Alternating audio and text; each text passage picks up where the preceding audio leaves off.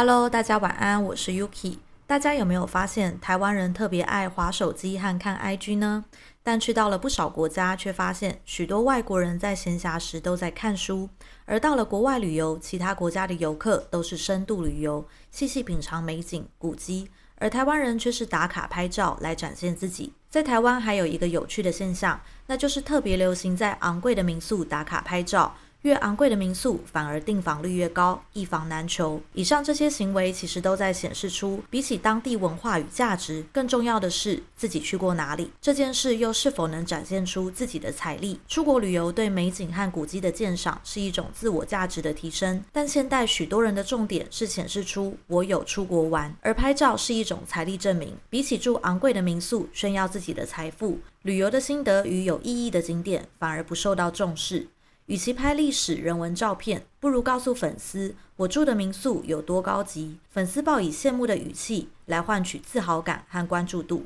上述的现象还影响到国人对待专业与文化的态度。我们常常抱怨文科没有办法赚钱，其中一个原因就是我们的政府与社会不愿意长远投资文化财，但又常常羡慕美国、韩国的影剧可以风靡全球，一边抱怨台湾怎样都样样不如人，回头却要自己的孩子不要搞艺术，因为赚不了钱也不稳定。在日本，点心师傅、榻榻米师傅、寿司师傅都非常要求职人精神。也就是专精一个领域的高手是值得大家尊敬的，这也是为什么日本人做事要求完美的原因。而这种没那么重视文化以及专业的现象有脉络可循。一九四九年，中华民国政府撤退来台，落实高普考和联考制度，为了方便统治。必须掌握社会的文化话语权，最快方式就是逼迫大家念书考试，升学成为唯一的社会流动机制，提高考试考好得到学位和工作的诱因。这破坏了台湾人从清治日治时代养成的师仔文化。原本做糕饼、修理机具、飞机、车辆这种备受关注的工作，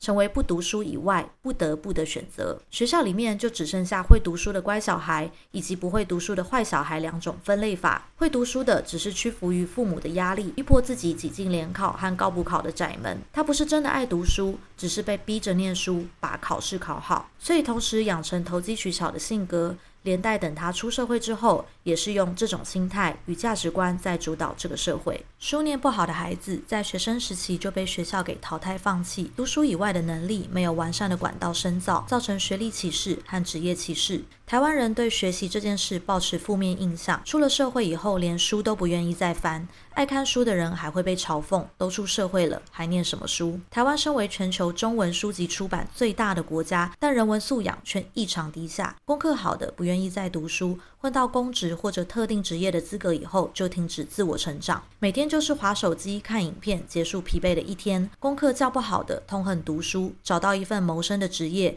又或者游走灰色地带赚大钱，透过彰显财力来弥补内心的空虚和自卑。台湾从三十年前电视媒体。到今天，网络平台都鼓励一种观念：不要看他满嘴脏话，其实他很有钱。搞得社会氛围变得有钱就是真理。你再有文化，但你钞票就是没有他多。而真正对社会有贡献、有使命感、有文化深度的事情都不被鼓励，自然久了也就没流量了。当一个社会连充实自我都不愿意的时候，文化的熏陶也就更不可能有了。台湾人不注重文化的原因，除了短视尽力，另一个原因就是对自己的民族和文化主体性不在意。在日本，落语能剧大师备受社会的尊敬，且发展成具有社会财富地位的家族事业。韩国非常注重他们的民族教育，因此政府和社会也非常愿意投资文化产业，希望利用这个部分帮韩国在全球打知名度。但在台湾，歌仔戏演员和布袋戏师傅却远没有这样的地位，可能连经营都非常的辛苦。差异就在这里。台湾有多少人假日会去看一场音乐剧、歌剧表演？更不用说去体验台湾自己的传统文化，因为我们对于我是台湾人这件事，并没有一个固定的认同。一方面，过去我们被教育成中国人，到了解严以后，虽然台湾认同逐渐升高，但主流的教育人士不是不愿意大方的教导我们的下一代台湾认同，但又不愿意扛着已经不受待见的中国认同。因此，就只能在社会科里面教大家自由主义思想，用全球化来替代台湾的民族认同，就造成我们对自己的故事是空洞的。当台湾人的人文素养趋向空洞的时候，速食性的娱乐就容易泛滥，比方拍抖音或炫富的照片。就在一个多礼拜前，乐天女孩受邀纽约大都会台湾日表演助阵时的歌曲是改编过的《客家本色》，这是台湾文化在美国扩张的机会。但台湾人对此看法大多竟然是外国人听不懂客家语。但其实听不懂日韩语的美国人也同样多，而这种无奈也是因为戒严时代台湾人的文化资本被剥夺留下的后遗症。当时的教育是填鸭式，且不允许独立思考的，老师不允许学生生提问，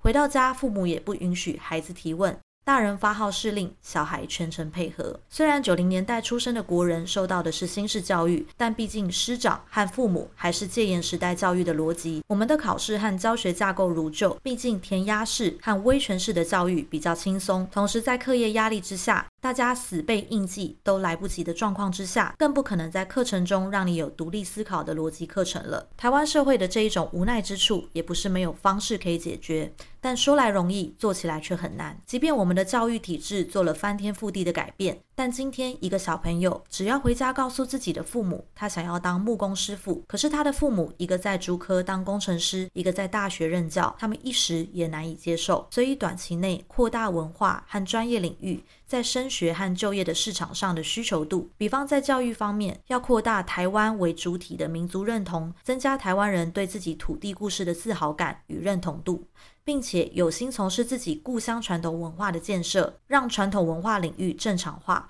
才能让文化创新变得更有灵魂。此外，政府应该用人为才，而不是用人为考公职，因为真正的人才才会有心做事情，他的热忱一定远比考试进去的人还要了解如何做正确的决策。当大家发现原来关注公共事务除了可以自我实现，同时又能赚钱的时候，大家就不会再继续短视尽力了。那今天我们就讨论到这边。以上是我对这社会现象的看法，也欢迎大家可以分享你们的看法哦。我是 Yuki，我们下次再见，晚安，拜拜。